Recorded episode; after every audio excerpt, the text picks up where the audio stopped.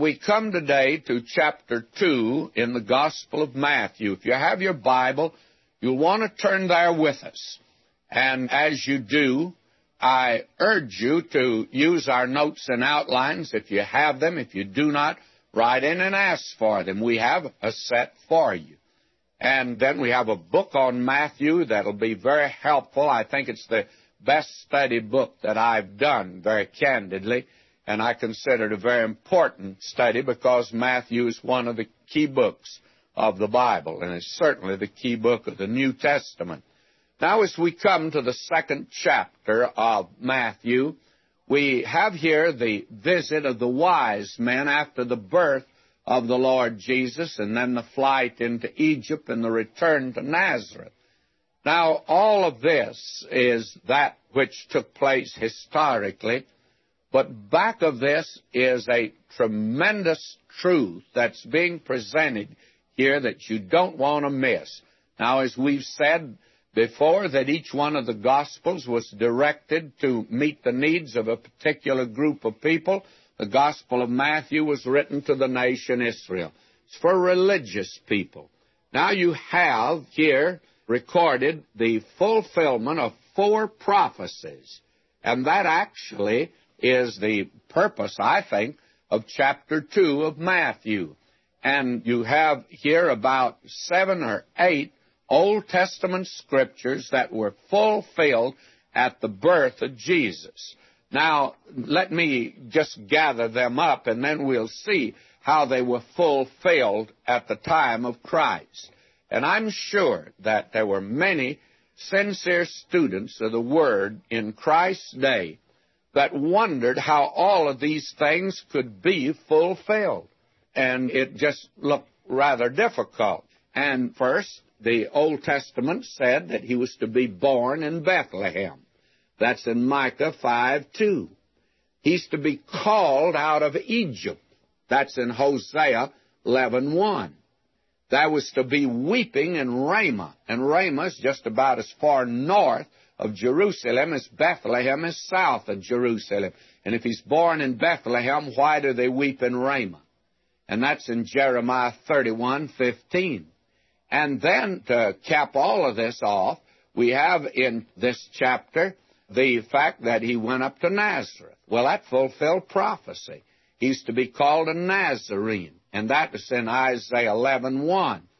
Now, the question is, how could all of these be fulfilled in a little baby that was born in that day? And Matthew shows how literally and accurately and easily all were fulfilled without any strain on prophecy or history or on anyone. It just came about as God said it would come about. Now that ought to give us an indication of the fact that in our day there are certain prophecies that relate to the second coming of Christ, and it's difficult for many of us to correlate these. We find it difficult to see how all can be fulfilled and in the way they can be fulfilled. Now, I'm of the opinion that when we come to that time, and we will one of these days, we're going to find out that it all took place in a very normal, natural way, and that it all looked like a jigsaw puzzle to us down here. And when we get into His presence and it's all fulfilled, it'll be just as natural as this. It'll be every little piece of the jigsaw puzzle fitted into place, and we're going to wonder why in the world didn't we see it at the time. Now let's look at this and see how it came to pass, and I'm confident that's the reason Matthew recorded these things concerning the birth of the Lord Jesus. I'm reading now Matthew 2, verse 1. Now, when Jesus was born in Bethlehem of Judea, in the days of Herod the king, behold, there came wise men from the east to Jerusalem. Now, let's look at that for just a moment. This is the record of the coming of the wise men. And when they came, they wanted to know where he was born, and we'll see that in the next verse. The one who's king of the Jews. And it was in the days of Herod the king. One thing that Herod didn't want, that was competition. And there was one thing that he would not tolerate, and that was competition. So this really alerted him when these wise men came into Jerusalem. Let me come back up and take a look at this verse again, and will you notice it very carefully? Behold, there came three wise men from the east to Jerusalem. Is that what your Bible says? You say, no, you've inserted three. Well, isn't that what you have been taught, at least from Christmas cards? I think a great many people know more about the Christmas story from Christmas cards than they do from the Bible, and they've got so many things inaccurate from the Christmas cards. I had a class many years ago. I was teaching Bible, and this class was a very talented class. I was teaching Matthew, and they came up with a Christmas card, and they had in it everything that I attempted to correct. And there are about five or six things. I'll attempt to correct several of them right here in this chapter. First of all, you'll notice it was not three wise men. And I make this suggestion. I don't know how many there were. But I don't think, first of all, that three wise men would have disturbed Herod or have excited Jerusalem. I do believe that 300 would have. And these wise men who came from the east, evidently they came from all different sections. They'd been studying the stars, and they had seen a star, and they gathered together, and they came to Jerusalem. Now, I'm of the opinion it was nearer 300 than 3. But don't say that I said 300 because I didn't. I don't know how many there were. I'm almost sure it wasn't 3. Now they came to Jerusalem saying, Where is he that is born King of the Jews? They're looking for a king. And that's the thing that alerted Herod the king. And this is the thing they say, for we have seen his star in the east, and we've come to worship him. There's some folk that are going to get a little disturbed at what I'm going to say now, but it needs to be said. They said, We've seen his star in the east. In poetry, that's called the Eastern Star. Actually, there's an organization called the Eastern Star and the all worshipful master of that group uh, was a member of my church in Nashville, and she got greatly upset when I told this, but it needs to be said. We've seen a star in the east. Was it an eastern star? No, if they had seen his star in the east and had been an eastern star, they'd have ended up in India, China. The star was in the west. They were in the east. You notice what it says? We have seen his star in the east. Or let me put it like this We have seen in the east his star. And that might be the better way to translate it. We've seen his star in the east. May give you the impression it was an eastern star, but we have seen in the east a star.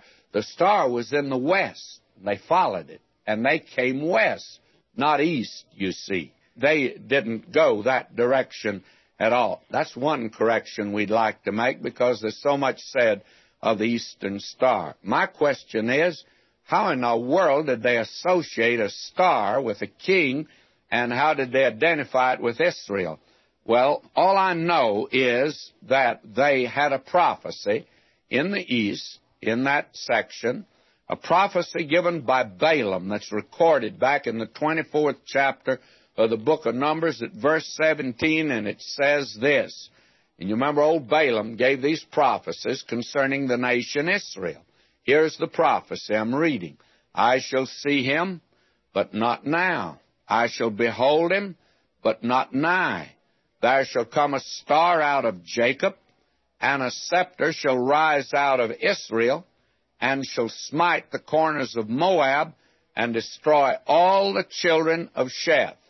Now you notice what the prophecy says there shall come a star out of Jacob, that is the nation Israel, and a scepter shall rise out of Israel. The star and the scepter go together, you see. And that's the only place I know where they are put together back in prophecy in the Old Testament. And they, the wise men out of the East, had that.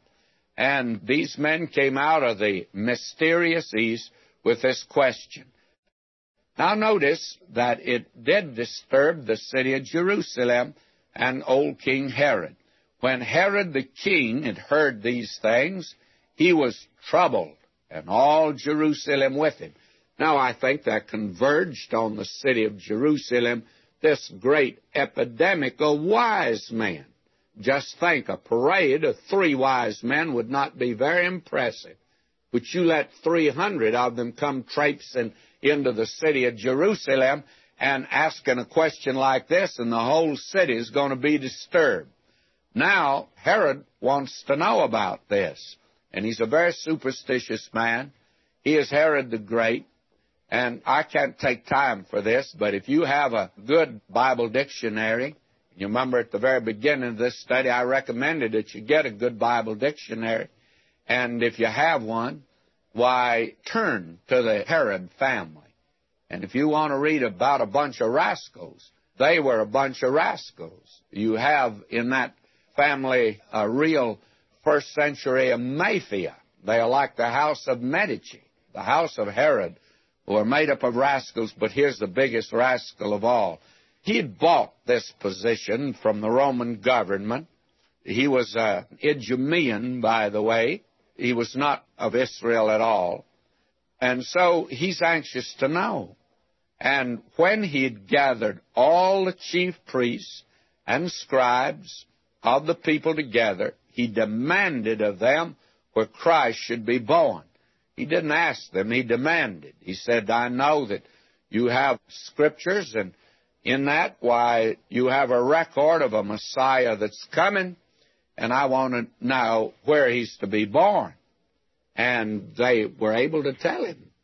Now, that is one of the amazing things. Verse 5 And they said unto him, In Bethlehem of Judea, for thus it's written by the prophet. And thou, Bethlehem, in the land of Judah, art not the least among the princes of Judah, for out of thee shall come a governor that shall rule my people Israel. Now, when he asked the scribes this question, they didn't have to get their scripture down and turn pages and spend five minutes trying to find the passage. They knew where it was. Micah 5 2. They went right to it. In fact, the matter is, they didn't need to go to it. They had it in their mind. They could quote it. They knew all about the coming of the Messiah. The only problem is their knowledge was academic. It certainly was not vital. It was not meaningful to them. You would think that since they knew the Old Testament scriptures, and there's an example, a man who can know the history, they can know certain factual truths, but it carried no meaning for them. Well, you would have thought they would have got on the back of the camels and taken a trip out of Jerusalem to Bethlehem. It's not very far down there. You'd think they would have said to the wise men, How about letting us ride down with you? We are looking for the Messiah too. I wonder today how many people really are looking for the coming of the Lord, who even talk about it and know a great deal about prophecy. Would you really like to see him right now? Uh, suppose, friends, that he broke in right today where you are with what you're doing. Would he interrupt anything? Would you like to say to him, Well, I wish you'd postpone your visit to some other time? Well, these men were not prepared for his coming, that's sure. Now, Herod's got his information. Then Herod, when he had privily called the wise men, inquired of them diligently what time the star appeared. Now, I'm going to make this statement now and try to prove it later that the star had appeared sometime before they arrived. You see, they made the trip by camel, not by jet plane, and it's a long ways across that desert. I'm of the opinion that they did not arrive in Jerusalem until at least a year after the appearance of the star. You see, theirs wasn't just a little Christmas celebration. They had been hanging to that hope as they crossed that desert to come and see him, and they were bringing gifts to him. Now, will you notice? He inquired diligently, and keep that in mind. That'll be important when we get to that next time. Now he sent them to Bethlehem and said, Go and search diligently for the young child. When ye have found him, bring me word again that I may come and worship him also. And here's just about as subtle a thing as possibly could have been said by this old serpent here. And that's exactly what old Herod was. You see, if he had said, well, I tell you, if there's a king born around here, I'll do something about it. Suppose he had sent soldiers down there. He wouldn't have found where the child was born, I can assure you. He knew that he'd be hidden. And he knew the best way to do, and the clever way was to let these wise men go down there and find him. And then he urged them to come back and tell him that he wanted to go down and worship him. And of course, what he really wanted to do was to kill him. Now, verse 9. When they had heard the king, they departed, and lo, the star which they saw in the east went before them. Now the star appears again. They must have traveled a long time without seeing the star.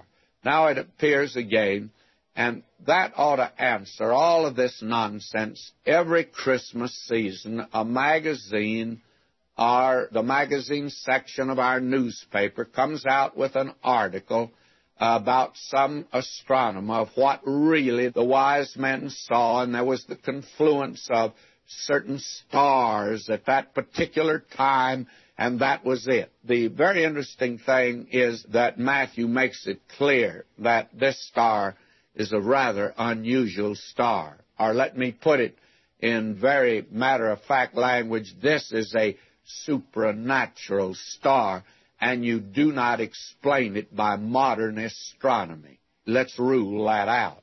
This is miraculous, and it's presented on that kind of a basis.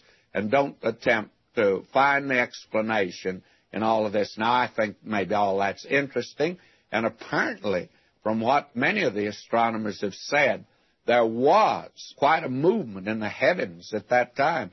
You see, when he came, Heaven and earth both responded to his coming into this world. And I think that actually did take place, but that's not what these wise men saw. Now, verse 10 When they saw the star, they rejoiced with exceeding great joy. Now, when they arrived, Jesus was not in a stable back of an inn. When they were coming to the house, you see, the great movement of people in the city of Bethlehem had all now dissipated. They had all gone back to their homes. The enrollment was over. But you see, this little baby had been born, and they couldn't move him for a while. And I'm of the opinion that a trip of a little fellow that age would have jeopardized his life. And so they had stayed there. And when they were coming to the house, and in the meantime, they had moved into a house. They saw the young child with Mary, his mother, and they fell down and worshipped him. And when they had opened their treasures, they presented unto him gold and frankincense and myrrh. Now, this is a remarkable passage of Scripture. And I want you to notice that most of the pictures I've seen show the wise men coming into the stable well, unless Joseph pointed that stable out to them, they never knew where it was. They didn't go there. They came to the house. And when they saw the young child with Mary, his mother, notice how accurately this stated, they fell down and worshiped who? They worshiped him. If there ever was a time when Mary should have been worshiped, this was it. But they didn't worship her. They were wise men. And they worshiped him. And when they had opened their treasures, they presented unto him gold and frankincense and myrrh. And I think one of the very interesting things that you have here is the fact that it is second coming, and Isaiah is the one that tells us this in Isaiah 66 The multitude of camels shall cover thee, the dromedaries of Midian and Ephah. All they from Sheba shall come. They shall bring gold and incense, and they shall show forth the praises of the Lord. Now that's a prophecy of his second coming. What's left out? Myrrh. Why didn't they bring myrrh? That speaks of his death. When he comes the second time, nothing will speak of his death. Gold speaks of his birth. He's born a king. Frankincense speaks of the fragrance of his life. And myrrh here speaks of his death. All of it's wrapped up in the gifts that were brought to him at this time. But myrrh will not be brought the last time, the next time he comes, because the next time he won't come to die upon a cross for the sins of the world. Now, verse 12 says, And being warned of God in a dream that they should not return to Herod, they departed into their own country another way. And when they were departed, behold, the angel of the Lord appeared to Joseph in a dream, saying, Arise, take the young child and his mother, and flee into Egypt, and be thou there until I bring thee word for Herod will seek the young child to destroy him. Now, the wise men assumed that Herod was sincere when he said he wanted to know about the child and he'd come down and worship him. Well, if he came down, he would slay the child, of course.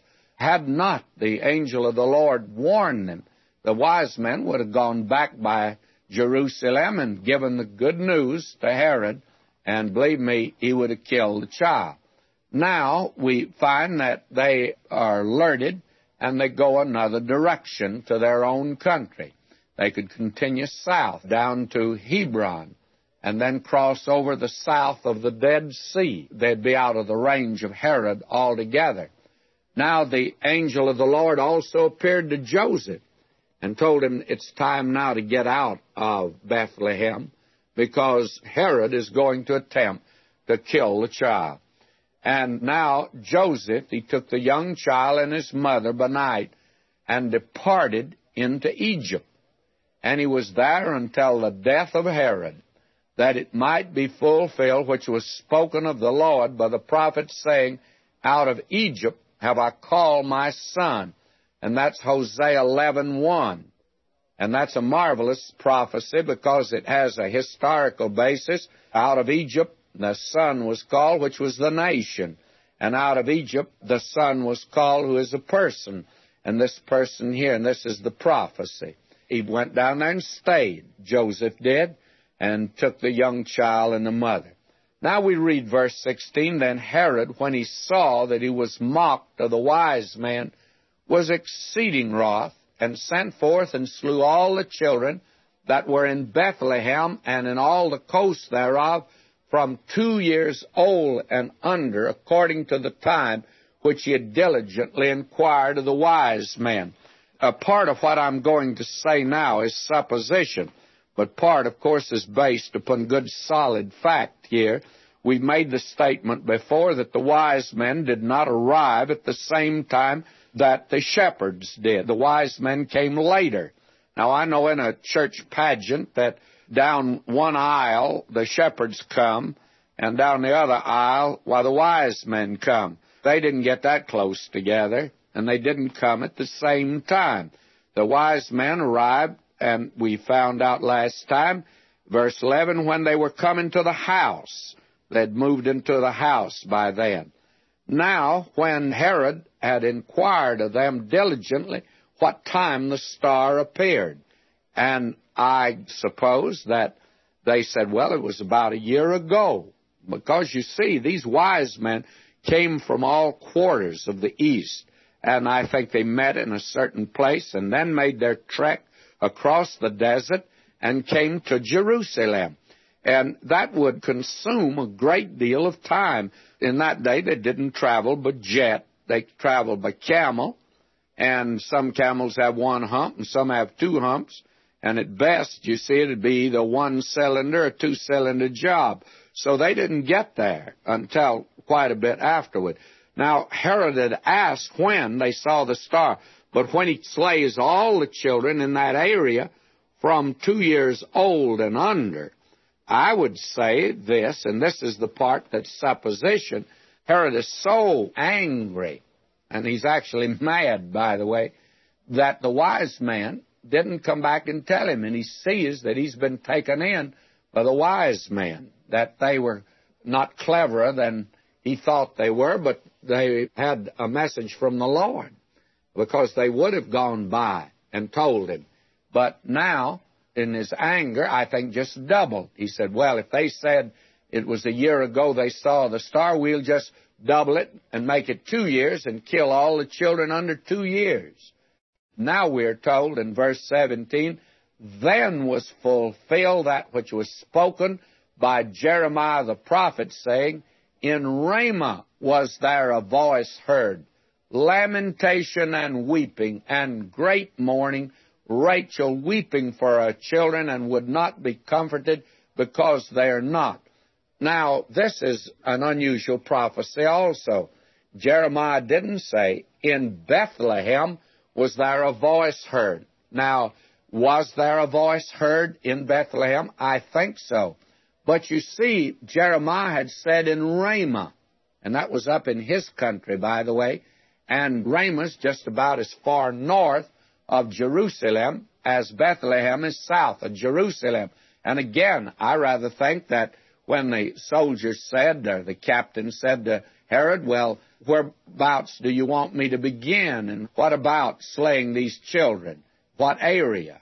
And I think old Herod said, we'll just draw a circle around Jerusalem and make the radius of it as far south as Bethlehem and go north as far, and it included Ramah in the north. And Ramah wasn't even involved in it.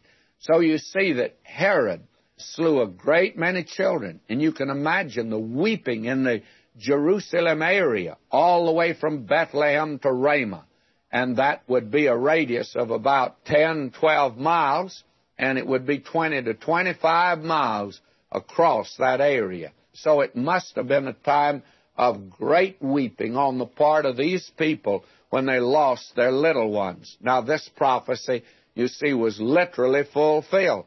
Now we are told, but when Herod was dead, this is verse 19, Behold, an angel of the Lord appeared in a dream to Joseph in Egypt. And I must call attention to this. We're told that the angel of the Lord appeared to Jacob at Peniel. And now it's an angel of the Lord. The angel of the Lord is the pre incarnate Christ. But you see, he's gone down now to Egypt. But when Herod was dead, Behold, an angel of the Lord appeared in a dream to Joseph in Egypt, saying, Arise, take the young child and his mother, and go into the land of Israel, for they are dead which sought the young child's life. Now it's essential to get him out of the land of Egypt, back up into that land. The most important reason is that he has been born under the law, and he is to live under the Mosaic law. He is the only one who really ever kept it.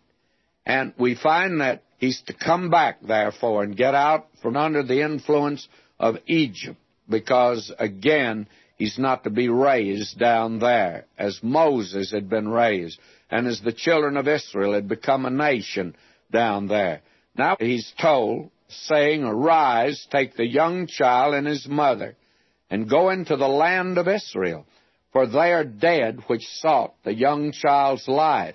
And he arose and took the young child and his mother and came into the land of Israel. And when he heard that Archelaus did reign in Judea in the room of his father Herod, and by the way, Archelaus, another Herod, very brutal, he was afraid to go thither, notwithstanding, being warned of God in a dream, he turned aside into the parts of Galilee, and he came and dwelt in a city called Nazareth, that it might be fulfilled which was spoken by the prophets, he shall be called a Nazarene.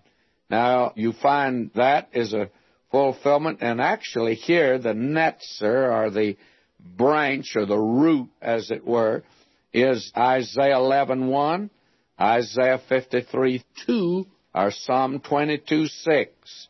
All of that, why you have in this term Nazarene. But you see, he's given the term not only because he's a root out of the stem of Jesse, but he's brought up in Nazareth. And he's called a Nazarene, which fulfills the prophecy. Now, all of these four scriptural locations are fulfilled. It's as it were that he touched the base in all of these places, and what seemed a rather strange prophecy becomes now a reality, a very sane reality, and it was fulfilled in a very normal way. Now that brings us, friends, to the third chapter of the Gospel of Matthew, and now we are introduced to John the Baptist, the forerunner of the King. Announces the kingdom and baptizes Jesus the King. Now we have, therefore, a very remarkable chapter here. And the kingdom of heaven will come before us again. I want to turn now and read verse 1, chapter 3 of Matthew. And I'm reading now. In those days came John the Baptist, preaching in the wilderness of Judea, and saying, Repent ye, for the kingdom of heaven is at hand. Now, all of a sudden, on the page of Scripture walks John the Baptist. And if we only had Matthew's Gospel, why, we had asked the question, where did he come from? What's his background? Because Matthew gives us none of that. And the reason is obvious. To begin with, he was to be announced. Malachi had said that the messenger would come ahead to tell about the coming of the king. He says, I send my messenger. And this messenger was John the Baptist. And a messenger is not one that you need to know about his background at all. John the Baptist was a messenger. When the Western Union boy brings a message to your door, do you say to him, Young man, did your ancestors come over on the Mayflower? What is your background? You're not interested in that. You're interested in his message. The message is all important, and that's what you want. And you thank the boy, probably give him a tip and dismiss him. You're through with him. And John the Baptist makes it very clear that he was just the messenger, and Matthew's making that clear too. And therefore, he just walks out on the page of Scripture, comes preaching in the wilderness of Judea, and saying, and this is his message repent ye. It's a message of repentance, for the kingdom of heaven is at hand. Now, I think probably that we ought to deal with these two expressions that are very important repent ye and the kingdom of heaven, and I think probably is at hand. These are all very important. Repent is an expression that's always been given to God's people to turn around. Repent means it's metanoia, it means change your mind. It means you go in in one direction, turn around go another direction. Now, I think it's primarily for saved people. That is, for God's people in any age. Repentance. They're the ones that if they're going to have revival and they're cold and indifferent, they've got to turn. That was the message to the seven churches in Asia we saw some time ago. And it was the message of the Lord Jesus. Now somebody says, well, isn't the unsaved supposed to repent? Not the way you think of it. He's told to believe on the Lord Jesus Christ. That's what Paul said to the Philippian jailer. And that old rascal needed to do some repenting. But you see, in faith, there is repentance. You see, faith means you turn to Christ. Now, when you turn to Christ, you turn from something. And if you don't turn from something, you don't turn to Him, you see. And so, repentance is in the word believe today. And I think that's the primary message that should be given to the lost today is to believe. Now, a great many people like to do something. They like to put up their hand they like to come forward in a meeting. They like to do something. And we've encouraged that, by the way.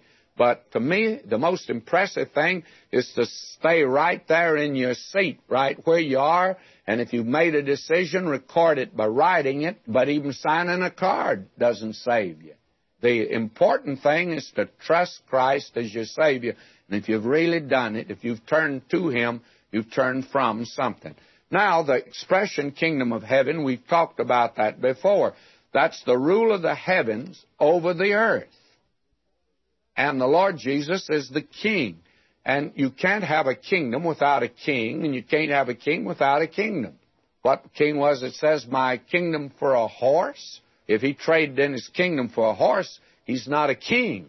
All he is is a man horseback. You have to have a king to have the kingdom. Now, what do he mean? The kingdom of heaven is at hand. The kingdom of heaven is present in the person of the king.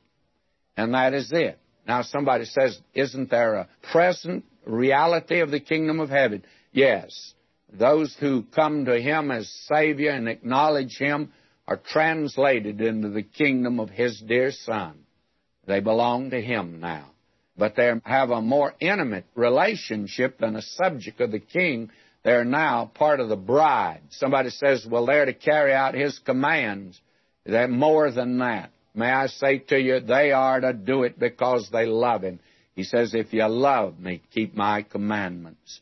So that the kingdom of heaven is the rule of the heaven over the earth. That's not in existence today. Now, any man that makes that kind of a statement must be something wrong with his thinking, or he must be totally ignorant of the world we live in. He's not reigning today in any form, shape, or fashion, only in the hearts of those who accept him. They're the only ones. Now, he's coming someday to establish his kingdom on the earth. When he does, he'll put down the rebellion. And believe me, he's going to put it down. Now, the kingdom of heaven was present in the person of the king, and that was the only way it was. Now he says, For this is he that was spoken of by the prophet Isaiah, that is Isaiah, and you'll find it in Isaiah 43. You see how Matthew keeps telling us everything that he's recording is in fulfillment of prophecy, saying, The voice of one crying in the wilderness, Prepare ye the way of the Lord, make his paths straight. That's all that John the Baptist claimed for himself. He was a voice crying in the wilderness. Now he says, And the same John had his raiment of camel's hair, and a leathern girdle about his loins, and his meat was locusts and wild honey. He's a strange individual, isn't he? Talk about one following a diet and one dressing very unusual. I hate to say this, but I want to tell you, John would probably qualify in his looks as a hippie. Just look at this. The same John had his raiment of camel's hair. His leathern girdle was about his loins. His meat was locusts and wild honey. And we're told he never shaved. Long hair. This is the man. Unusual man, friends. And a man with a mission. He's an Old Testament character. Walks out of the Old Testament onto the page of the New Testament. He's the last of the Old Testament prophets. Now we're going to see something about him as we go through. Then went out to him Jerusalem and all Judea and all the region round about Jordan. They went out to him. He did not rent a stadium or an auditorium or a church, and there was no committee that invited him. He didn't come to town at all. You want to hear John, you went out to where he was. And I tell you, the Spirit of God is on this man. And they were baptized of him in Jordan, confessing their sins. In other words, all of this denoted a change in the lives of these people. The very fact of the baptism was their leaving the old life and now turning to a new one. All of this was there. Now notice something else. Verse 7. And when he saw many of the Pharisees and Sadducees come to his baptism, and notice who was coming. He said unto them, Now this is no way to greet these dignified visitors. Listen to him. O generation of vipers, who hath warned you to flee from the wrath to come? Suppose your preacher got up next Sunday morning and said, Oh, generation of vipers. The deacons would be looking for another preacher, I imagine. May I say, this is really strong language. And he's talking to the dignified Pharisees and Sadducees. He cries out to them, Bring forth therefore fruits meet for repentance. In other words, you've got to demonstrate this. You just don't go through the act of baptism. You have to present fruit in your life. Now, he says, And think not to say within yourselves, We have Abraham to our father. For I say unto you that God is able of these stones to raise up children unto Abraham. That, my friend, was a strong statement he made there. You can understand why he was not elected the most popular man of the year in Judea.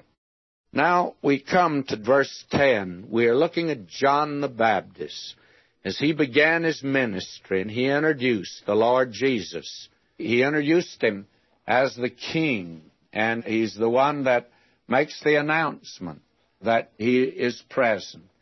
I put in it, verse 10. And now also the axe is laid unto the root of the trees. Therefore every tree which bringeth not forth good fruit is hewn down and cast into the fire. Great deal is said in the New Testament about fruit bearing. Now, fruit bearing is the result of having the right kind of a tree. You see, only a fruit tree can produce fruit. And now he talks here about the fact the axe is put to the root of the tree. Why? Because it's not bearing fruit. Now, an apple tree will bear apples. Plum tree will bear plums. But when an apple tree bears thorns, it's not an apple tree. It's to be cut down. The root and the fruit go together, by the way, because it has to have the right kind of a root to bear the right kind of fruit. And so that is what he's saying here. The wrong kind of tree is going to be taken down. Now listen to him in verse 11. I indeed baptize you with water unto repentance. But he that cometh after me is mightier than I, whose shoes I'm not worthy to bear. He shall baptize you with the Holy Ghost and with fire. Now I'd like to spend a moment here. He says, I baptize with water. But he's coming, and when he comes, he'll baptize you with the Holy Ghost and with fire. Now that and there's already over 1900 years long. We're living in the age of the Holy Spirit. He's baptized us with the Holy Spirit. Now, fire is the second coming, and that's judgment. That distinction needs to be made. Somebody says, well, I thought on the day of Pentecost and the Holy Spirit came that that was fire too, because it says that the tongues of fire sat on them. Oh, my friend, you ought to read it again. It says like as fire and it was like the sound of a rushing mighty wind. Wasn't. It was the coming of the Holy Spirit. But the thing is that there was something to appeal to the eye gate, the fire, to the ear gate, the sound of a rushing mighty wind. So that when the Holy Spirit came, that was not the fulfillment of the baptism of fire. That takes place at His second coming. And you and I are living today in the age of the Holy Spirit and the Holy Spirit comes upon every believer, not just some. Every believer is baptized by the Holy Spirit. That means he's identified with the body of Christ. He's part of the body of Christ. And that's one of the great truths of the Word of God. Now let me continue to read. It says, Whose fan is in his hand. He will thoroughly purge his floor and gather his wheat into the garner but he will burn up the chaff with unquenchable fire. Then cometh Jesus from Galilee to Jordan unto John to be baptized of him. This is remarkable. And we're going to ask this question and try to answer it. Why was Jesus baptized? I hope we can see that here. Will you notice? But John forbade him, saying, I have need to be baptized of thee, and comest thou to me? And Jesus answering said unto him, Suffer it to be so now, for thus it becometh us to fulfill all righteousness. Then he suffered him. Now, what is the answer to the question, why was Jesus baptized? And I'd like to ask you that question. Why was he baptized? Now, there may be several answers, but I think the primary reason is given right here. The Lord Jesus said it is essential for the fulfillment of righteousness. He's identifying himself here completely with sinful mankind. The prophet had written, He is numbered with the transgressors. Here is a king that comes down and he's identified with his subjects. And I believe that that is the purpose of the baptism of the Lord Jesus, for the baptism means actually identification. And this is a coming down and identifying of himself here with them. He was baptized, I think, for that reason. And that, I think, is so important for us. Now, notice this again. The reason that Jesus was baptized, it's not to set us an example. It's not a pattern. Christ was holy. He did not need to repent. I do. He was holy, harmless, and undefiled, and separate from sinners. He completely identified himself with humanity, the race of mankind. He was numbered with the transgressors. Now, will you notice? His death was a baptism. You remember he said to James and John when they wanted the place next to him, Are you able to be baptized with the baptism that I'm baptized with? His death was a baptism. He entered into death for you and me. And then, the third reason, he was set aside for his office as priest. The Holy Spirit came upon him here for this ministry. Everything that he did, he did it by the power of the Holy Spirit. He was made sin for us who knew no sin. There was sin on him, but there was no sin in him. My sin was put on him, not in him. That's important. And Therefore, you and I are saved by being identified now with Him. He identified Himself with us in baptism, and Peter says we're saved by baptism. What? By being identified with the Lord Jesus. And that's what it means to be saved. What does it mean? Well, to be in Christ. How do you get in Christ? By the baptism of the Holy Spirit. And I believe in baptism. And I think that we're to be baptized to declare that I am identified with Christ. Him that cometh to me, I will in no wise cast out. We today must recognize that we have to be identified with Him. And that is done by the Holy Spirit. And our baptism tells that out. An old salt one time said to a young sailor, in trying to get him to accept Christ and be baptized, he says, Young man, it's duty or mutiny. and when you come to Christ, friends, you'll be baptized because it's a duty. And if not, it's a mutiny. This is a tremendous thing. And I feel like this is something that we needed to elaborate on a little because this subject of baptism needs to be lifted out of the realm of constantly arguing and talking about it and to get to the high and lofty plane of where today we are going to stand for Him. We need to come out and stand for Christ in a very wonderful way. Suffer it to be so now, for thus it becometh us to fulfill all righteousness. He identifies himself. And then John suffered him.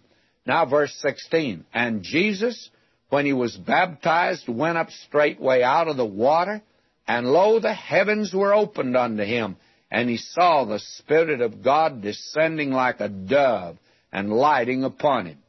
And lo, a voice from heaven saying, This is my beloved Son, in whom I am well pleased. And by the way, John teaches the Trinity. You have here the Lord Jesus and the Spirit of God descends upon him like a dove. And then a voice from heaven, the Father says, This is my beloved Son, in whom I am well pleased.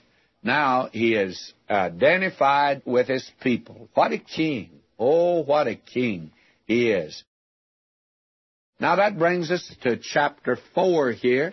And when we come to chapter 4, we have the temptation of Jesus in the wilderness. You see immediately this one who's identified with us now by baptism. He has come down here and now he came, and his birth, he's identified with us as he grew up, as any other child would. But he's wholly harmless, undefiled, separate from sinners. But in his baptism, he identifies himself for me. And my sin was put on him, not in him. Now, will you notice? We find here that he's being tested. The question now is, is this king able to withstand a test is he able to overcome? And I want to deal with a very important question here. I think probably we better deal with it first. And I think that as we look at the temptation, this might become clear. I trust it will become clear. Now, what do you mean by the temptation of Jesus? Well, temptation is a word that really has a twofold meaning. First of all, it can mean to incite or entice to evil, that is, to seduce. There's something in the individual that causes him to yield. The Lord Jesus said, The prince of this world cometh, and he hath nothing in me. Well, you see, that wasn't true of Jesus. There's something in me that causes me to yield, you see. And he was separate from sinners. So the temptation had to be different than which would come to me and cause me to fall. It had to be much greater for him. Now, the word temptation means to test. We're told, as we saw in Genesis, God did tempt Abraham. Now, God tested Abraham's faith, and God does not tempt man with evil. James says that in James 1.13. And God never does that.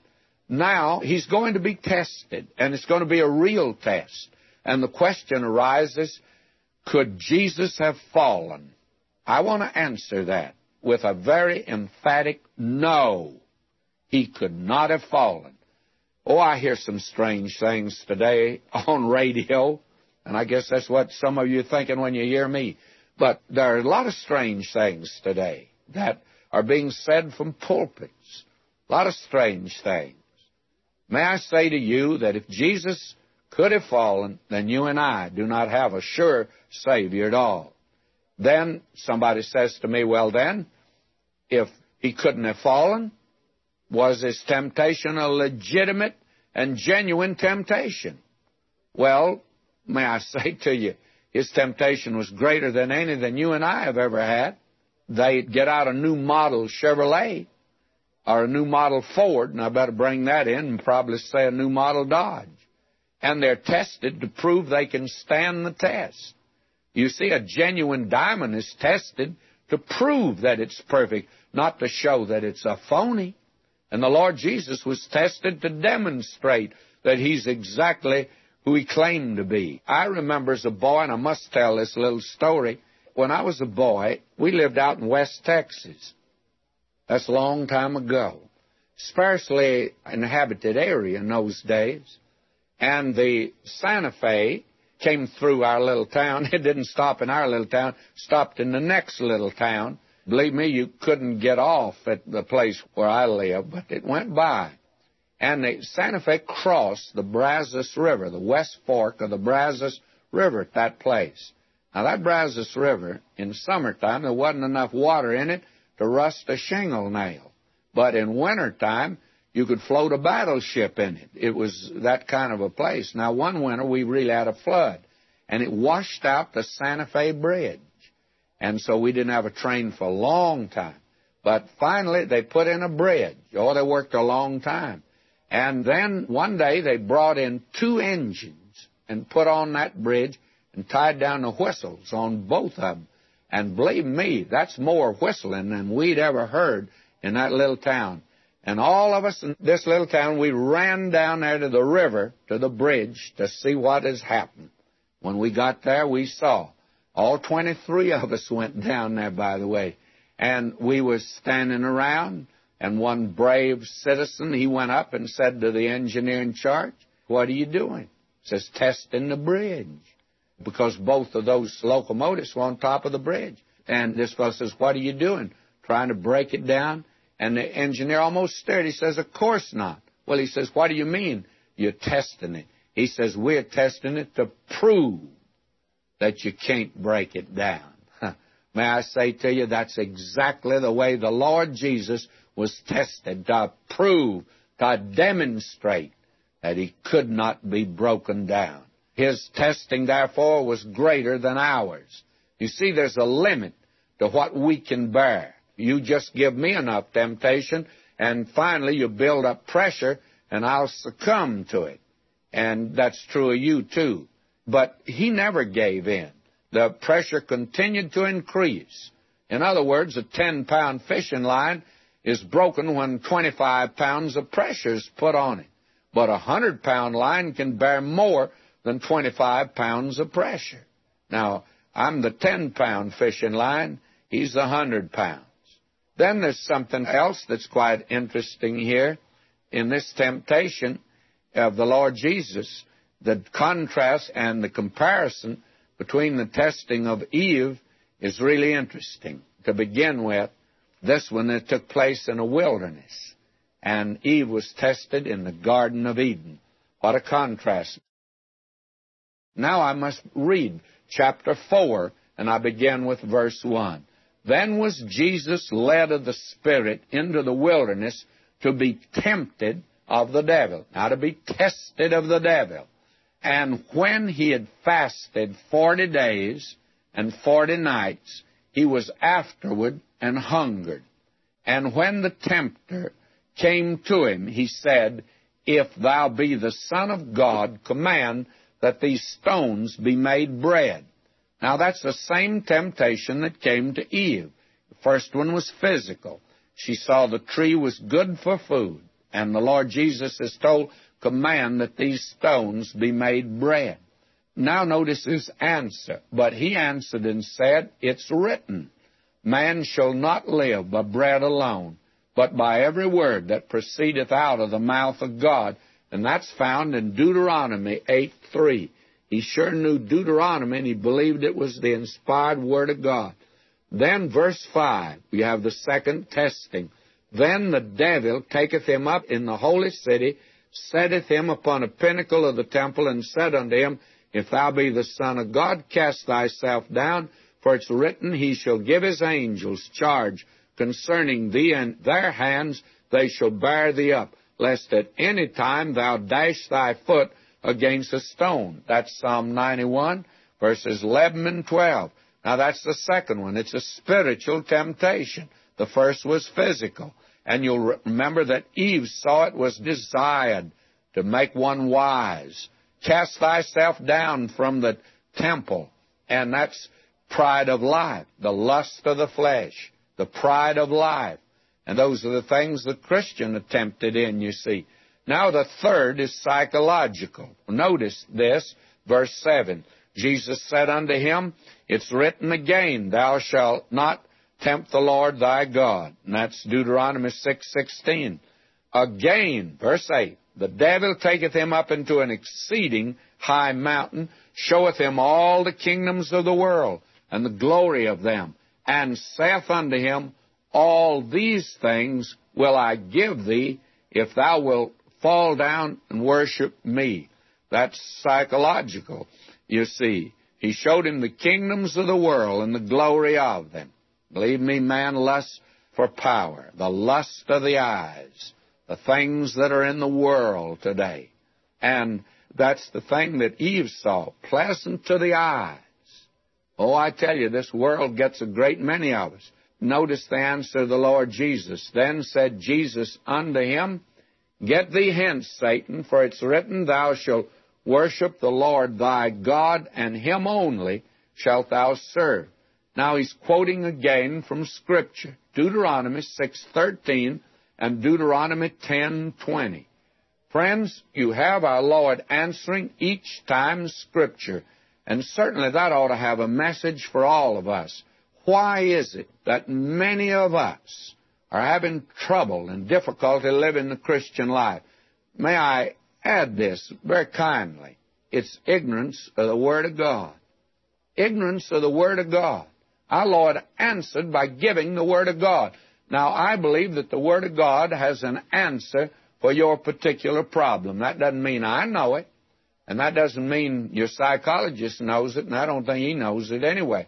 But may I say to you, God has an answer in His Word for your problem. That's the reason we ought to know the book a little bit better than we know it. The interesting thing is, the Lord Jesus answered Satan every time out of the Word. He didn't say, Well, I think this, or I think this is the best way to do it. He said very pointedly, very definitely, the Word of God says this. That's the answer.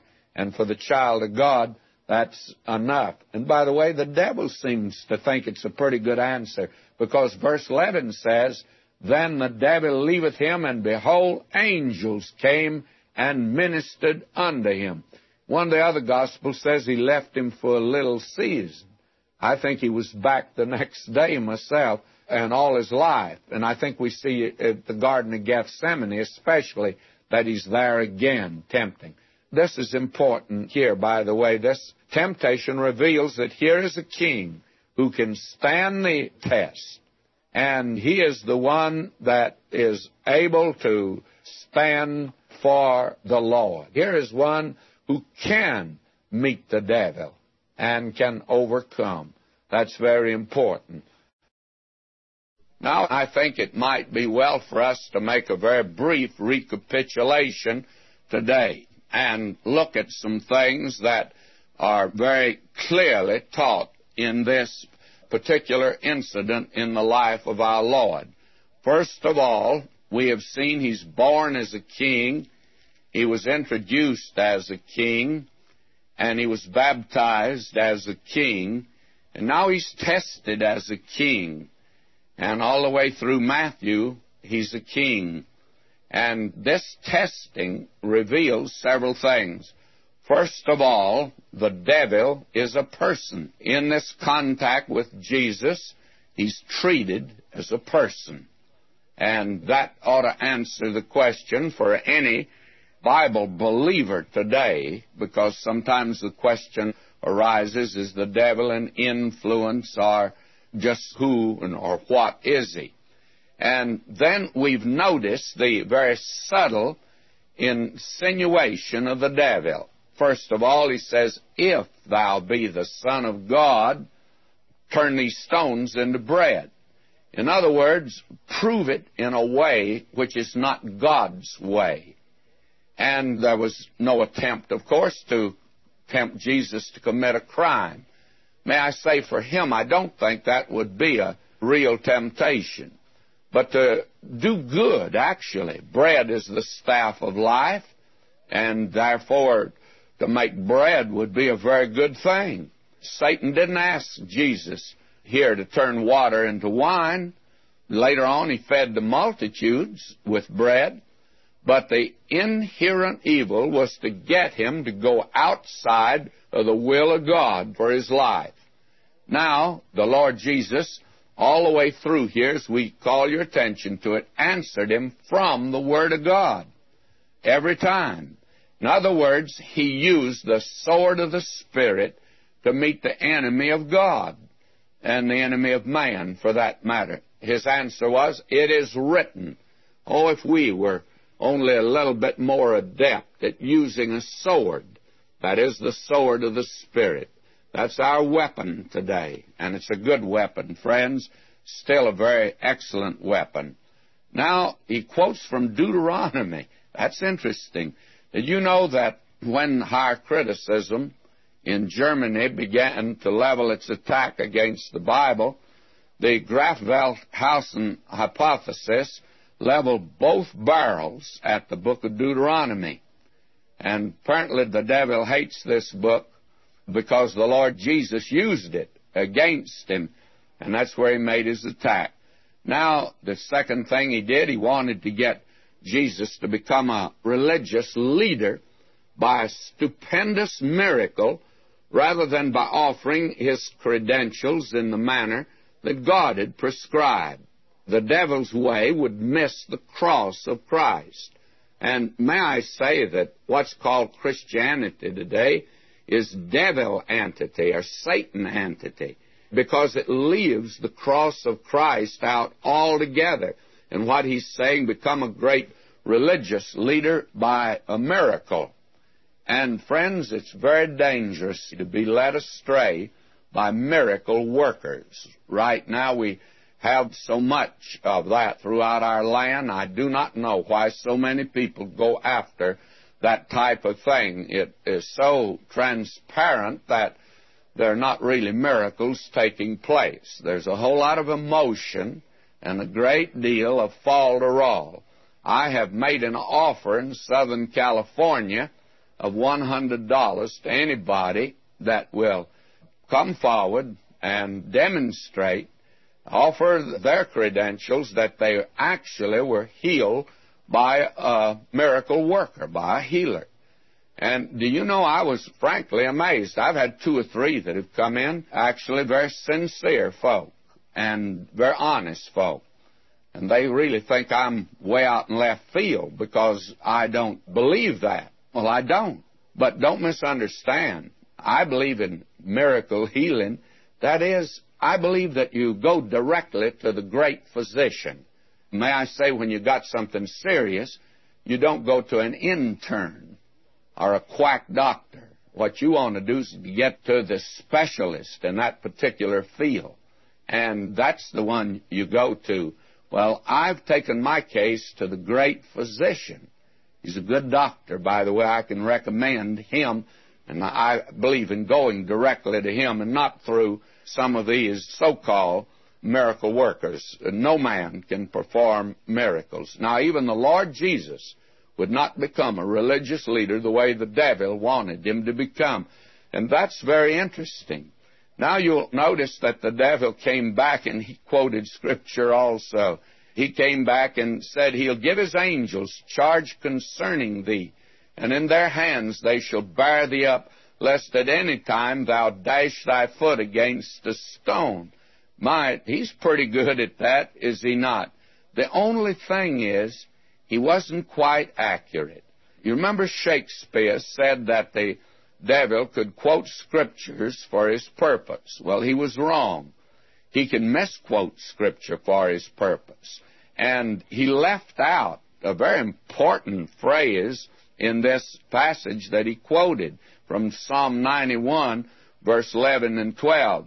He left out to keep thee in all thy ways. That's the important part of the verse.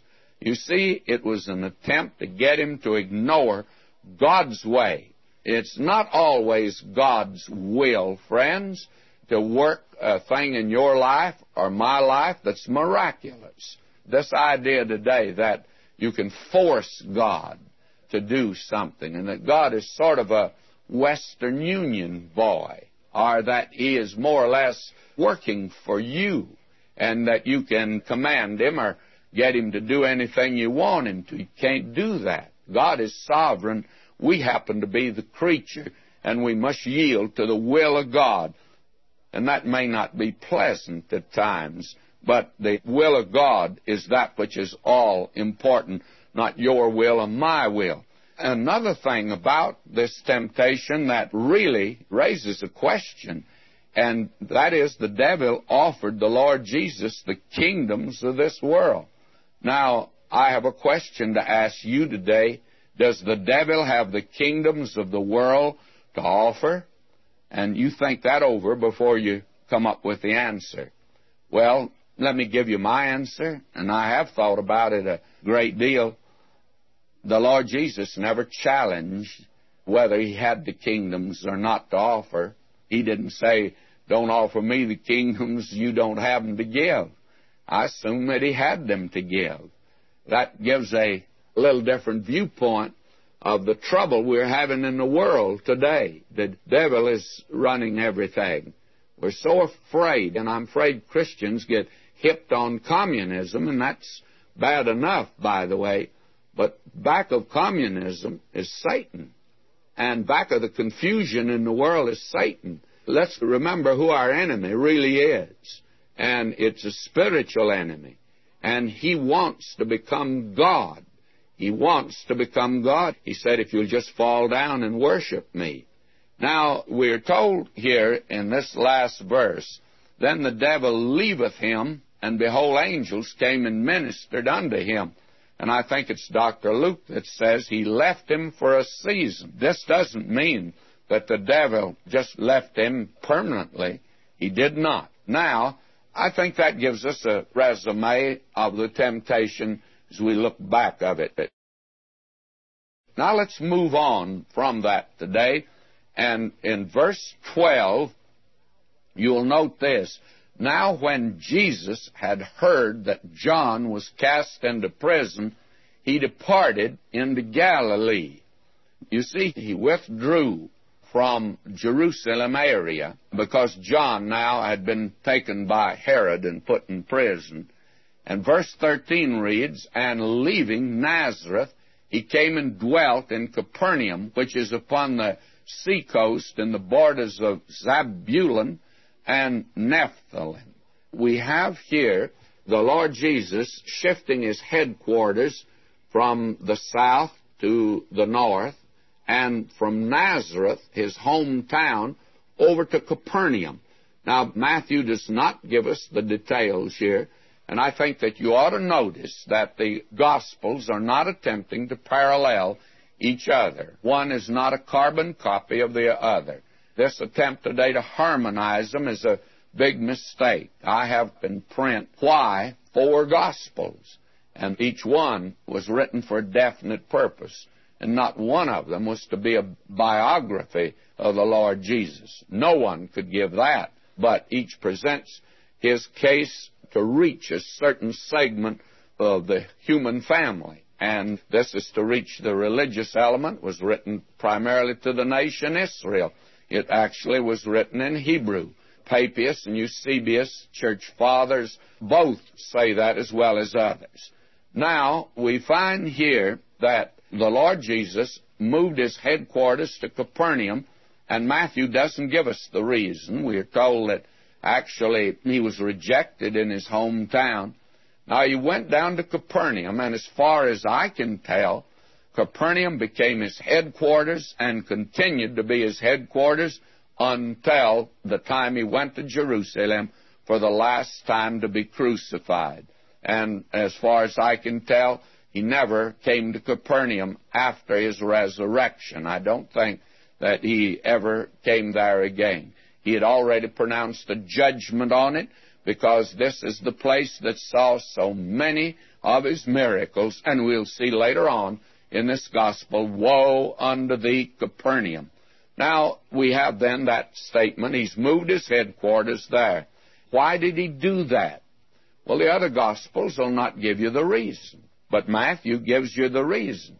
Because everything he's recording, it's to show you that the Lord Jesus is the fulfillment of the Old Testament prophecies, and that everything he did, he's moving according to prophecy and that actually we have here, therefore, the fact that he moved from Nazareth to Capernaum was all for a definite purpose. Here it is, verse 14, that it might be fulfilled, which was spoken by Isaiah the prophet, saying, and here is the statement, if you want to find it in Isaiah, it's in the ninth chapter, the first two verses, and also in the 42nd chapter, verses 6 and 7. I'm reading verse 15 here. The land of Zebulun and the land of Nephthalim by the way of the sea, beyond Jordan, Galilee of the Gentiles, the people which sat in darkness saw great light, and to them which sat in the region and shadow of death, light is sprung up. So that he went into this area and I do not have time to develop this, but if you'd want to do some investigating, you'd find it very profitable to see the condition of that area at the time the Lord Jesus was there, when he was raised as a boy. It's called the Gentile country. And out of the Roman Empire, many had come into that area. It was a very wicked area. It was a very worldly section. It's a marvelous resort area around the Sea of Galilee. Now, these people in that area were very far from God. They were close to Jerusalem, but very far from God. And he goes into that area to Capernaum and not to Jerusalem to make his headquarters. To those people, here a great light breaks upon them. His very presence, of course, created a responsibility for those people, and our Lord judged them later. Now will you note verse 17. From that time, Jesus began to preach and to say, Repent, for the kingdom of heaven is at hand. Now he picked up right where John the Baptist left off. That was here the message, repent, turn around, come to me. The kingdom of heaven is at hand in the person of the king, of course. You couldn't have the kingdom without him. The kingdom of heaven is at hand. And simply stated again, it's the reign of the heavens over the earth. These theologians today, my, some of them have made this a very complicated expression. For a poor preacher like I am, it's just a very simple expression. It's just the reign of the heavens over the earth. And that's what he's going to bring to this earth someday. After all, this earth is to be heaven for an earthly people. They'll go into eternity right here on this earth. Now, the church has a heavenly hope. And actually, the earthly hope is a marvelous hope. It's the hope of the Old Testament. Now, will you notice verse 18? And Jesus, walking by the Sea of Galilee, saw two brethren, Simon called Peter, and Andrew his brother, casting a net into the sea, for they were fishers.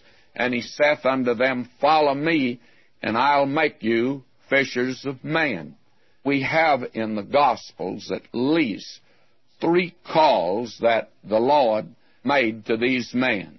They were called first, you find him meeting them in Jerusalem. John gives us that. Then this apparently here is the second call that was given to them. They had seen him before. The first time he never called them, but now his second meeting with them at the Sea of Galilee, he calls them. And then you'll find they went back to fishing. Mark gives us that in detail, and also Luke, and you'll find that he called them again, and that was to apostleship. That's the wonder of it all, that he called men like this, and I've always felt if he'd called men like these men, he may be able to use me. How wonderful it is to know he doesn't call perfect men. Now he saith unto them, Follow me, I'll make you fishers of men. Now he may not make you a fisher of men because you're not a fisher. you're not in the fishing business. Maybe you're in some other business. But he'll use you. And whatever your talent might be, if you turn it over to him, he could use it. I used to tell a lady that was a member of my church years ago, she could bake the most wonderful cakes in the world, but she is tongue tied when it came to talking to anybody. And she used to deplore the fact. And I said, never occurred to you maybe the Lord wants you in the church to cook cakes. Somebody says, well, that's ridiculous. No, it's not, friends. Whatever your talent is, God can use it if you'll let Him use it. That's the important thing. And I don't care whether you've got a talent or not, He can use you. And He won't have us all doing the same thing because we all don't have the same gift. The body of Christ has many members in it, and they're not all the same members. Now will you notice? And they straightway left their nets and followed him. And going on from thence, he saw two other brethren, James the son of Zebedee and John his brother in a ship with Zebedee, their father mending their nets, and he called them. Now, I'm not going to deal with these men, but in the other Gospels, we're going to get a little better acquainted with them, by the way.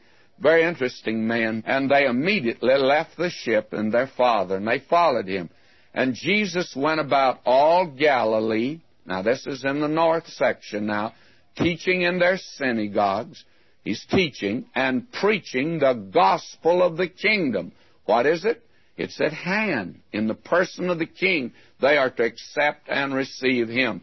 And healing all manner of sickness and all manner of disease among the people. Literally, friends, there were thousands of people in that day that Jesus healed. Now, we're going to see Matthew specializes in letting you know that. And if we'll pay attention to it, we'll find out there weren't just a few isolated cases. Thousands of people. That's the reason they never question his miracles. There are too many of them walking around. And by the way, I live in Southern California. I don't see many of these so-called miracles walking around. They don't seem to come my way. Verse 24. And his fame went throughout all Syria, and they brought unto him all sick people that were taken with divers diseases and torments, and those which were possessed with demons, and those which were lunatic, and those that had the palsy, and he healed them. Notice the multitudes. And there followed him great multitudes of people from Galilee, from Decapolis. Now, Decapolis were ten cities on the east side of the Jordan River. And from Jerusalem. Now, they came up from Jerusalem and from Judea and from beyond Jordan. And that means a long ways off. He is ministering there in the north. Now, we find in the next three chapters, Matthew 5, 6, and 7, we've come to the first major discourse that Matthew records. He records three major discourses the Sermon on the Mount, and then in Matthew 13, the mystery parable discourse, and then in Matthew 24 and 25, the Olivet discourse. The Sermon on the Mount is the manifesto of the King and the mystery parable discourse gives the direction the kingdom of heaven will take after his rejection, and then the Olivet discourse is prophetic. It looks to the future. Now there's another discourse in John's gospel, and that all new truth and new relationships with him. And we are vitally connected with that discourse, by the way.